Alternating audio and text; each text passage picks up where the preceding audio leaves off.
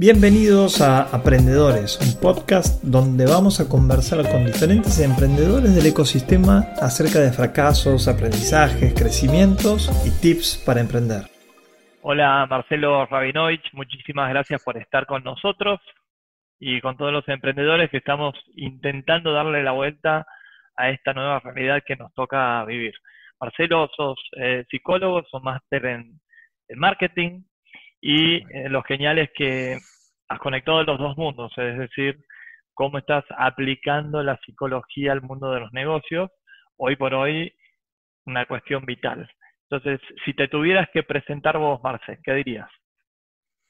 Bueno, este, prefiero que vos me preguntes a mí y no a mi mujer cómo presentarme. Eso este, diría que en este momento, este, desde hace 10 días yo creo que cambió un poco cómo me presento, pero básicamente como una persona que ayuda a los emprendedores y a esas personas que están en este momento con algún negocio, con alguna idea, donde puedan lograr, obviamente, adaptarse a esta nueva situación y entender que, bueno, este, que frente a una situación extraordinaria hace falta respuestas extraordinarias. Y algo para mí muy importante es que vamos a hablar es de la inteligencia emocional, cuánto influye hoy este tema y es un desafío, un desafío que no elegimos. Eso es importante. Sí, Marce, eh, ¿cuáles son tus frases de cabecera? Y si tienes alguna para, el día de hoy, ¿cuál sería la frase? Mira, hoy yo creo que una frase, digamos, este, que me gusta mucho Peter Drucker es que hay gente que tiene incertidumbre sobre el futuro y la mejor manera de predecirlo es crearlo.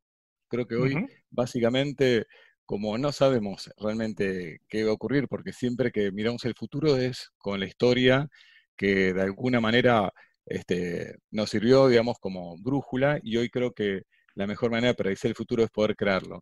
Y algo también interesante, este, que a charlar un poco sobre Freud, obviamente que es una persona que a mí me marcó, es que lo que él decía es que lo que no se pone en palabras se pone, este, el cuerpo lo expresa, ¿no?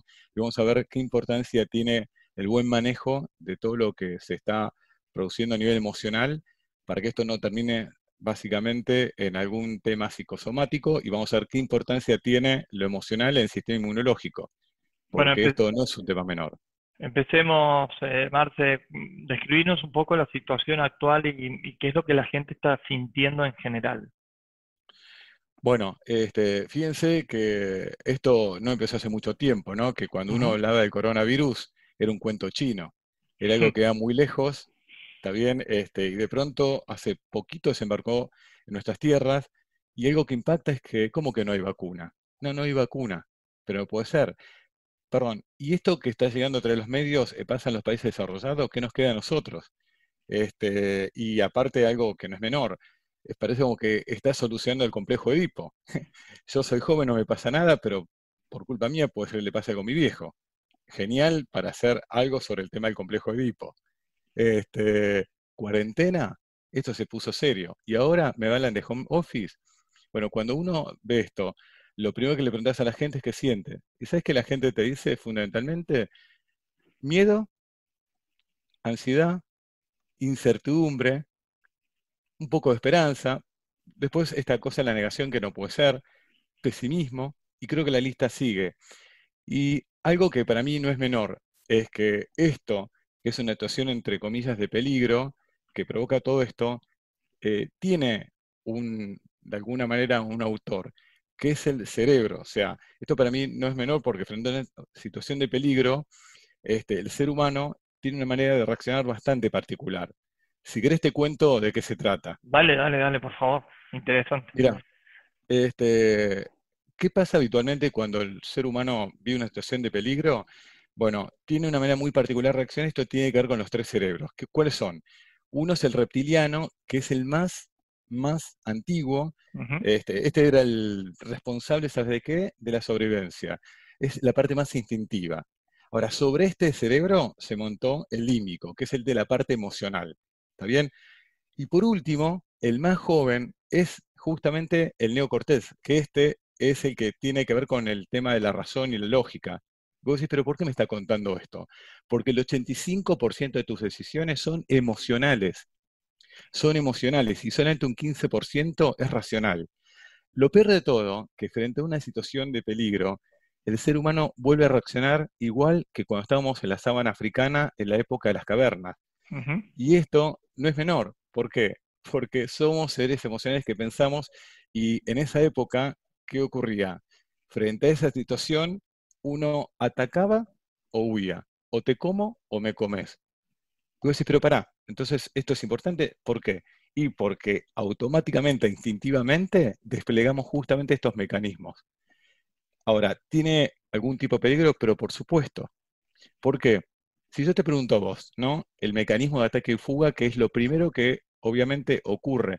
Imagínate que en esa época tal vez veías una sombra y todo tu cuerpo se ponía rígido, toda tu mente estaba tensa porque o ataco o huyo. Ahora, te hago una pregunta, Diego, en esta situación que vivimos en este momento, ¿qué comportamientos vos ves que reflejan ese mecanismo de ataque o fuga?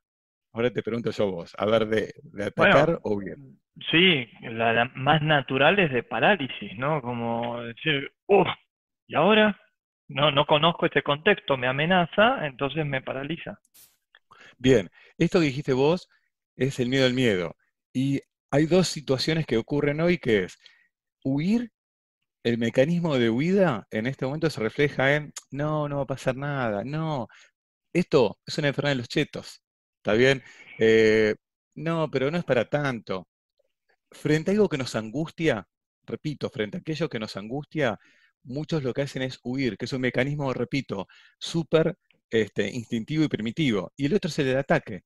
¿Cuál es el ataque? Ir al supermercado, llenarte de papel higiénico, llenarte de papel, eh, perdón, alcohol en gel, o, por ejemplo, que un personal trainer pegue a un vigilador. Son los dos extremos, pero quiero que esté claro que esto es instintivo, es porque lo que se pone en juego cuando hay una situación de estas características, automáticamente aparece esto. Y eso se llama, después te voy a contar que esto de mucho tiene el tema de la amígdala, es lo que se llama secuestro emocional. ¿Por qué? Porque cuando tenemos algún eh, indicio del contexto, la parte racional trata de procesar lo que está ocurriendo y elaborar una respuesta.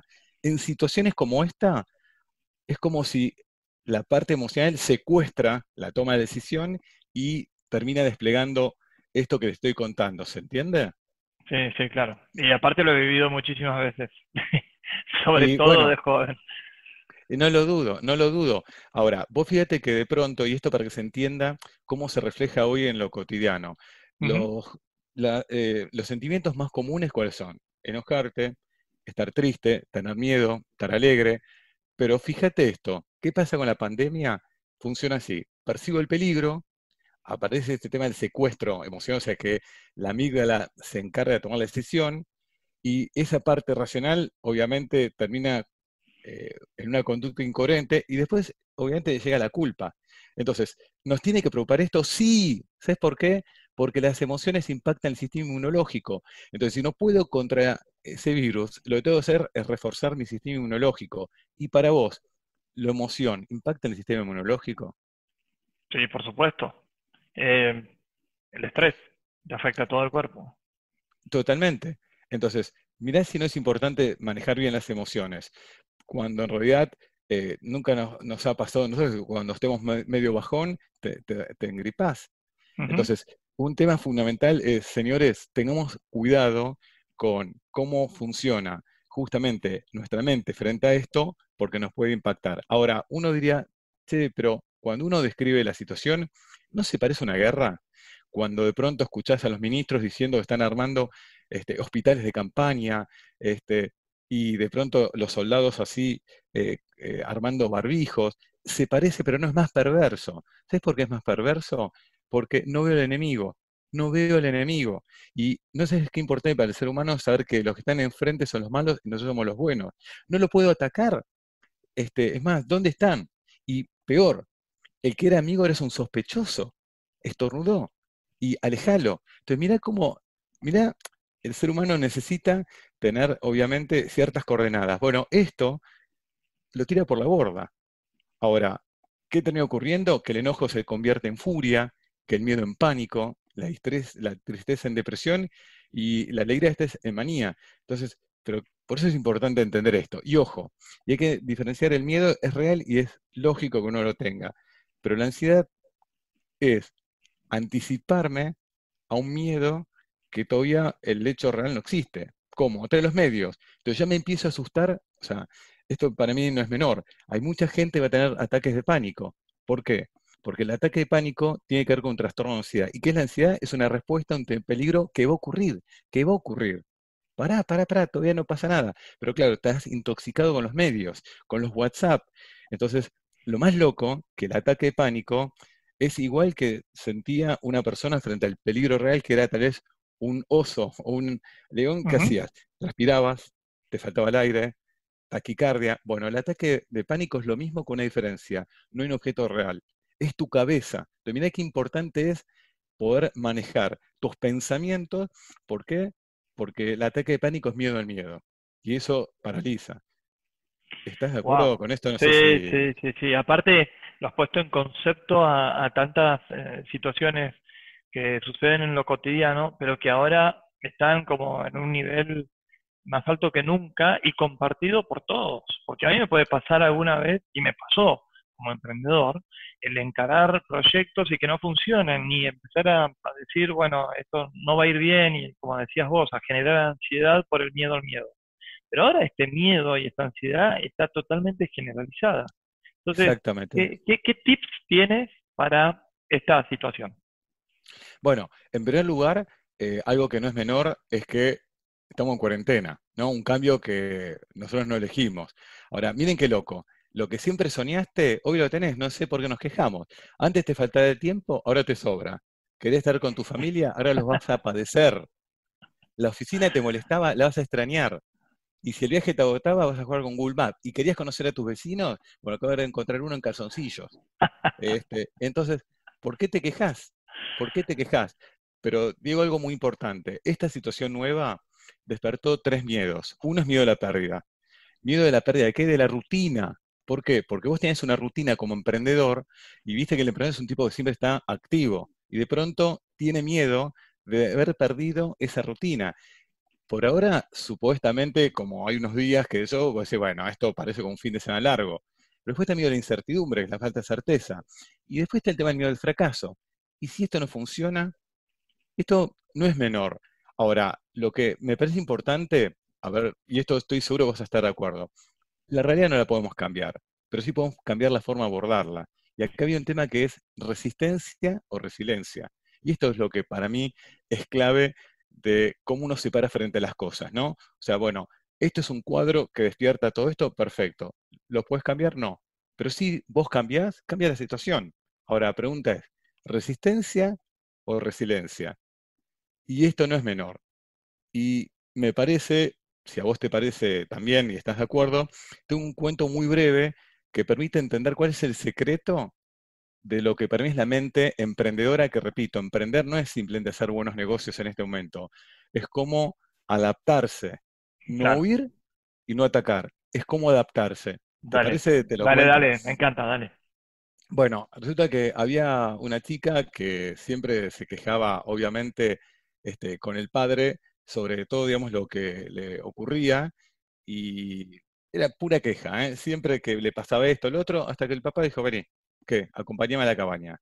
¿Para qué? Acompáñame a la cabaña. En la cocina, la chica se sentó, el padre ¿qué hizo? Colocó agua en tres recipientes y los puso sobre el fuego. En el momento que estaba por hervir el agua, colocó en un recipiente una zanahoria, en otro este, un huevo y en el último vertió unos granos de café. Imagínate la chica, no entendía nada. Esperá, le dice el padre. Cuando en un momento después de 20 minutos, saca del fuego los tres recipientes, la zanahoria lo pone en un tazón, el huevo en un plato y terminó colando el café. Y le dice el padre a la hija, ¿qué ves? ¿Papá me estás cargando? Sí, zanahoria, huevo y café. Vení, toca la zanahoria. Toca la zanahoria y percibe que está blanda le da el huevo, ella lo pela y le pregunta, ¿qué ves ahora? Y que ahora está duro.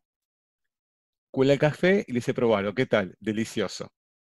Y dice, bueno, ¿qué aprendiste? Papá, discúlpame, no te enojes, pero no entiendo de qué me estás hablando. Dice, mira, las personas son como estos tres elementos, ¿está bien? A veces uno es como la zanahoria que entra duro frente al problema, porque en realidad, fíjate que los tres elementos enfrentaron a una situación totalmente eh, agresiva, que era el agua hirviendo. Pero la diferencia entre estos tres elementos fue cómo cada uno reaccionó. Frente a esa situación distinta, la zanahoria, ¿qué hizo? Entró dura y se ablandó. Se hizo vulnerable. En cambio, el huevo, que era flexible, que era alguien que se conectaba con el resto, ante esa situación dura, obviamente pérdida, situaciones en las cuales se no habían tenido en cuenta, ahora su interior está más duro que nunca y se volvió una persona poco sensible. En cambio, el café es el único elemento que frente a una situación distinta y peligrosa y anómala, transformó el contexto.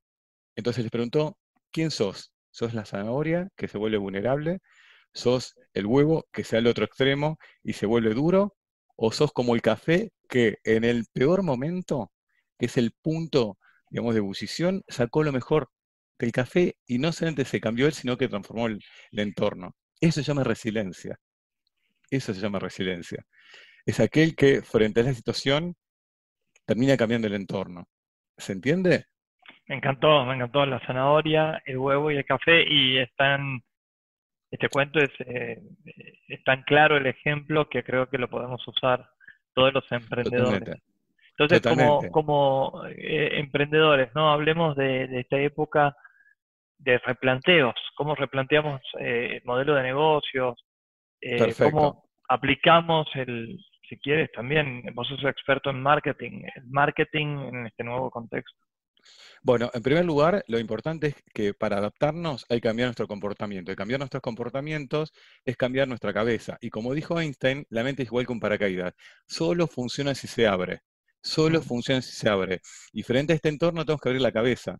Ahora, el emprendedor este, es una persona que justamente frente a un entorno de estas características, al igual que el café, trata justamente rápidamente entender lo que está ocurriendo.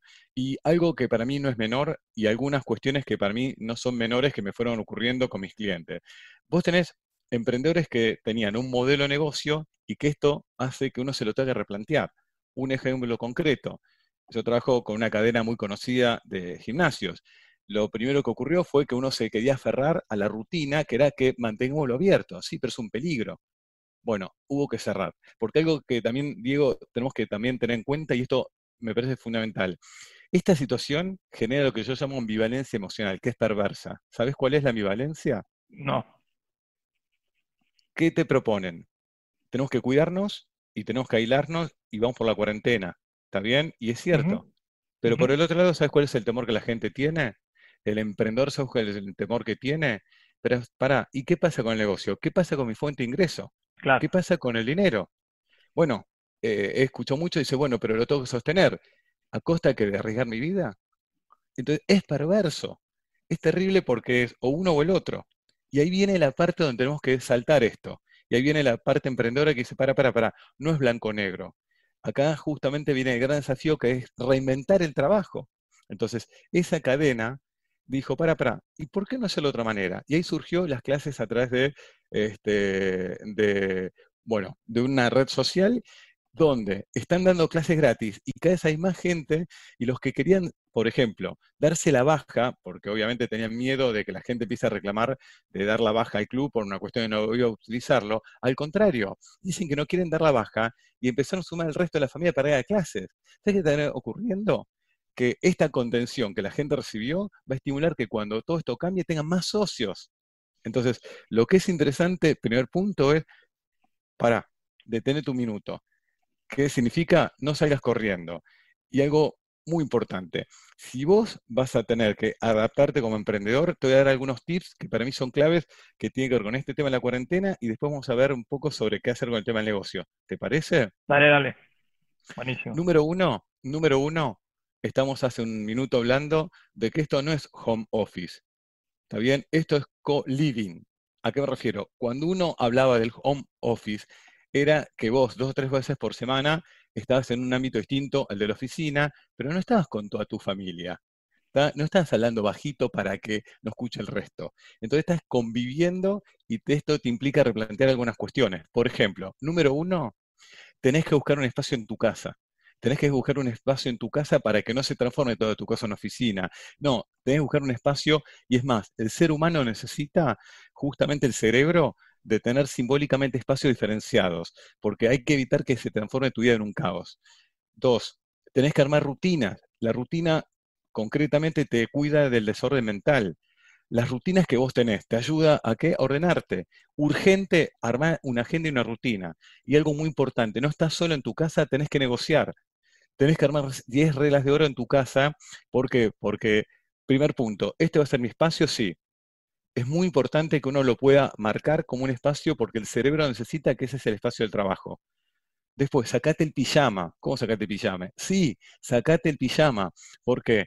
Porque el ser humano necesita también ver que hay un corte entre lo que es tu vida personal de tu vida laboral. Entonces tenés que vestirte, tenés que afeitarte, tenés que prepararte porque vas a salir a trabajar a donde? Al living. ¿En serio? Sí, porque tu cabeza lo necesita. Y algo muy importante, que estar ocupado por sobre preocupado. Hay que trabajar sobre las zonas de influencia, que es aquello que vos podés cambiar y no aquello que vos no podés hacer absolutamente nada. Y algo muy importante, cercanía emocional por sobre la distancia espacial. No hay duda que vos también, me imagino, como emprendedor tenés un equipo. Puede ser que estén lejos en forma espacial, pero hay que estar cercano emocionalmente. Y es más, algo muy, pero muy importante, antes me preguntaste, Diego, ¿qué pasa con los clientes? Bueno, número uno, conectate no es para venderle algo, simplemente es para decirle cómo estás vos. En este momento la gente valora mucho esa cercanía, esa conexión. Entonces es muy, pero clave, te diría que uno pueda por lo menos preguntarle cómo está él. Ahora, puede ocurrir que te diga, bueno, ¿cómo seguimos? No tenés por qué inventar nada, simplemente podés comentarle que en 48 horas te vas a poner en contacto nuevamente con él para contarle cómo te estás organizando, porque todo el mundo entiende que estamos todos tratando de adaptarnos a una situación nueva. Entonces, bajar la ansiedad. Lo que es importante es esto, muy importante si vos tenés gente a cargo. Cuando yo estoy en aerolínea aérea y te explican las medidas de seguridad, te dicen que cuando hay un problema con la presión, cae la mascarilla. ¿Qué te dicen? ¿Que primero se la des a un empleado o primero te la pongas vos? No, primero lo pongo yo y después a un colaborador, a un cliente. Porque si yo no me ordeno, no puedo ordenar al otro. ¿Se entiende esto, Diego? es muy importante que uno pueda organizarse y si alguien te pregunta por qué en situaciones de crisis tus colaboradores están pidiendo a gritos, dame información, ¿por qué? Porque la gente cuando no tiene información objetiva lo sustituye por fantasías. Las fantasías son más terroríficas que la propia realidad. Entonces lo que la gente quiere es decirme fuerte y claro, poquito. Señores, miren, la situación es esta, está bien, de acá a tal día vamos a hacer esto, esto y esto, ¿ok? Y tenés que vos, si tenés gente que va a trabajar con vos, requerimientos básicos que necesitan ellos tener como qué recursos para poder operar. Entonces tenés que conocer la realidad de cada uno de tus colaboradores para saber en cada caso, bueno, él vive solo, perfecto. ¿Tenés Wi-Fi? Sí. ¿Tenés Zoom? No. Bueno, vamos a instalar Zoom para que podamos estar comunicados. O sea, tenés que hacer un relevamiento interno para que uno pueda bajar tranquilidad al equipo y que el equipo diga, bueno, buenísimo. Yo cuando estoy en un avión y hay turbulencia, miro la cara del piloto. Si tiene cara de pánico, ya lo dice todo. La gente se mira en, la gente se mira en tu mirada. Y ahora más que nunca, porque no hay contacto físico. Por lo tanto, y esto es muy importante, Diego, que es lo siguiente. Vos fíjate, ahora nos, eh, nos vemos atrás de una pantalla. Entonces, tu lenguaje corporal va a ser clave.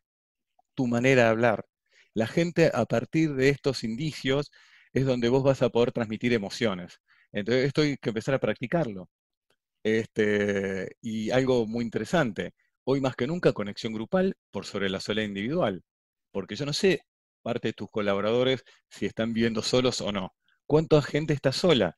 No hay que dejarlos que no estén de alguna manera con esta masa social, porque algo para mí no es menor. Hoy el trabajo, hoy tu equipo de trabajo, en realidad tiene que también contener a la gente.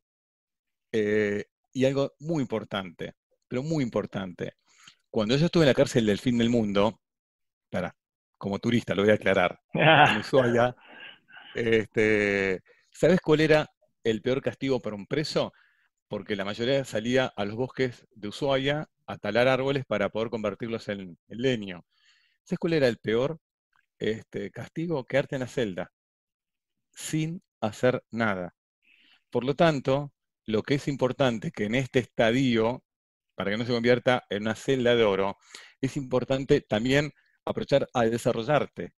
¿Qué significa? Para evitar el confinamiento hay que estar, obviamente, con la posibilidad de decir, para, ¿por qué no hacemos una lista de todas aquellas cosas que nunca teníamos tiempo y que ahora tal vez es factible? Fíjate que esta situación, vos que sos emprendedor, te permite lo siguiente, a ver si estás de acuerdo. Número uno, te permite ordenar. Entonces yo te recomiendo que hagas una lista de todas aquellas cosas que podrías ordenar de tu negocio. Número dos, que también es importante, aprender. A ver, ¿por qué no son una lista de todas aquellas cosas que siempre quisimos aprender y no pudimos? ordenar, aprender. Tres, desarrollar. ¿Cuántas veces pasó de que uno nunca tenía tiempo para desarrollar algún proceso, algún manual? Bueno, ahora tienes la posibilidad de, y hay herramientas que te permiten entonces desarrollar aquello que nunca tenías tiempo. Desarrollar, ordenar, ¿está bien? Y otro tema, conectar. Es el momento que uno se tiene que conectar con sus clientes pero algo muy importante que también vale la pena replantear el negocio. Yo recién comenté, obviamente, lo que conté respecto a una cadena. Tengo otra cadena que es una inmobiliaria. Bueno, ¿qué se hizo? Se empezó a grabar videos. Entonces te muestro la casa atrás de un video. Es decir, lo que es fabuloso es que la necesidad es la madre de todas las innovaciones. Claro. Y algo muy importante, objetivos. Hay tres tiempos, pasado, presente y futuro. El pasado, bueno, es lo que ocurrió. El presente es lo estamos viendo. Pero frente a esta situación tengo que crear futuro. Y la única manera es pudiendo plantear pequeños objetivos. ¿Por qué? Digo, cuando una persona logra pequeños objetivos, ¿cómo se siente? Bien. Bien, entonces te motiva, te da ganas de más. Inspirado. Entonces, exactamente. El objetivo por sobre qué? La procrastinación, que es este tema de dilatar todo. Entonces, si uno, de alguna manera, tenés que sacar a las personas que no estén pegadas a la tele, plantea pequeños objetivos, pero tienen que ser pequeños. ¿Por qué? Porque tengo que lograr que la persona, a partir de esos objetivos que logrando, refuerza su autoestima, refuerza su confianza. Entonces, si yo voy haciendo estos pequeños objetivos, primero creo futuro, veo que hay posibilidades de mirar hacia adelante. ¿Está bien? Y si se logra, fantástico. Esto es, pero fundamental. Y otro tema de no menor, que es el tema de la productividad, vos que sos emprendedor. Me gustaría, si vos estás de acuerdo, dar algunos tips sobre el tema de la productividad en este contexto de la cuarentena. Dale, dale, y, con esto vamos, vamos cerrando. Tenía mil preguntas para hacerte, pero también el, tiempo pasa, ¿no? Así que danos esos tips, porfa, de productividad. Bien, este, bueno, obviamente que cuando uno trabaja y piensa el tema de la productividad, lo que es muy importante, un método que se llama el método Pomodoro. Vos fíjate que hoy estás en tu casa con un montón de estímulos que te quitan de foco. Este, Bueno, el método Pomodoro es un sistema en el cual dice que la idea es que trajes por lotes de 25 minutos. Se entiende que yo entro a trabajar en una temática durante 25 minutos y ahí me desconecto de todo, me desconecto de todo hasta el celular. Y es un relojito que ustedes pueden entrar a internet y lo pueden encontrar, el método Pomodoro, y pueden poner el tema que van a trabajar durante esos eh, próximos 25 minutos. Cuando se cumplen 25 minutos tenés una pausa. Y ahí hace la pausa. ¿Qué significa? Conectarte con todo lo que vos quieras, pero ni siquiera vas al baño en esos 25 minutos. ¿Por qué? Porque esto empieza a obligar a la cabeza que entienda que uno tiene que ser no multitarea. ¿Está bien? Hago una tarea, 25 minutos, corto, vuelvo a la tarea, 25 minutos, entonces voy trabajando lotes de 25 minutos con estas rutinas realmente lo que les voy a asegurar es que les va a permitir que uno también empiece a sentirse bien, porque lo peor que puede ocurrir es que uno sienta que no se puede organizar. Y hoy lo que necesita tu equipo es justamente que uno pueda así organizarse. Este, estos son unos pequeños tips y ojo con el picoteo, que el picoteo es este tema de que como tengo tiempo, voy a la ladera, como, no. Ah, pensaba que eran besos. Es buena esa, ¿eh? es buena esa. Besos digitales. Este, es buena, el picoteo. Eh, claro, acá yo me refería a este tema, digamos, de picotear, ¿viste? Voy Alimenticio, dices vos. Por supuesto, pero no está mal sustituir unos por otros. ¿no? Que el picoteo este, de los besos sustituya al de la ladera. Pero, ¿sabes por qué? Porque ese picoteo es el disfraz de la ansiedad. Es entonces, uno cuando está ansioso empieza a comer. Y no es menor, digamos, que uno tenga que reorganizar su vida en cuanto a, para, con el tema de las comidas, con el tema del trabajo, con el tema del esparcimiento. Por Dios, Sí, tiene que haber recreos, tiene que haber recreos. Necesitas también tener espacios durante el día que puedas este, tener un recreo que puede ser que hasta en equipo uno pueda hacer algún juego. Yo estoy haciendo juegos con los equipos. Aunque parezca mentira, eh, todos los días hacemos algún juego para que, para que haya también una válvula de escape. Mira qué, qué loco, ¿no? Estamos hablando de reorganizar. No, estamos una cosa es mejorar lo que existe. ¿Qué estamos haciendo ahora? Creando lo que no existe. Y un emprendedor es un tipo que convierte un problema en una oportunidad. Repito, un emprendedor es una persona que convierte un problema en una oportunidad y justamente se obsesiona a cambiar esa realidad, sin importar el riesgo. ¿Está bien? Porque considera que cada uno de estos desafíos lo obliga a desarrollar una habilidad que antes no tenía. Pero ahora no está solo. Ahora estamos hablando de liderazgo virtual. Estamos hablando, digamos, de este, trabajo de equipo a distancia. Y te voy a ser franco, ¿sé qué me dijo mi hija? ¿Qué? Ahora todos ustedes van a aprender a ser millennials. ¿Cuántos años tiene tu hija? Tiene 20. Este, y ella vive todo esto de una manera distinta. O sea, es como que dice, perdón, ustedes están descubriendo lo que nosotros siempre hicimos. Y también creo, por otro lado, que cuanto más rápido entremos a esta vida anormal, más rápido vamos a volver a la vida normal.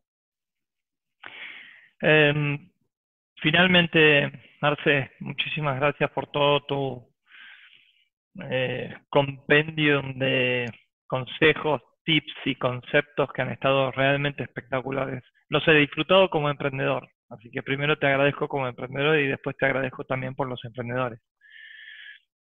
¿Cuál sería la forma en que vos crees que la sociedad se va a adaptar a este cambio? O sea, ¿cuáles son los cambios que van a quedar? Lo que no va a volver. Qué pregunta, este, me mataste con, esa pregunta. Eh, bueno, yo creo que no hay duda que esto es inédito, lo estamos pasando. Este, creo que hay como ciertos momentos que vamos a ir viviendo. Es muy difícil, la verdad, saber qué va a pasar después, porque hasta ahora no hubo ningún país que uno diga, mira, atravesó esto, ya terminó, pero hay algo real, nunca vamos a volver a ser iguales. Nunca vamos a volver a ser iguales y creo que, este, creo que esto, para mí, lo que es fantástico es que, mira, te voy a decir algo, no quiero ser místico en todo esto, ¿no? Pero qué curioso, ¿no? Si yo te he hablado de que hay un cuerpo, que hay un elemento que lo ataca y genera anticuerpos para defenderse, y te digo que en realidad ese cuerpo es el planeta Tierra.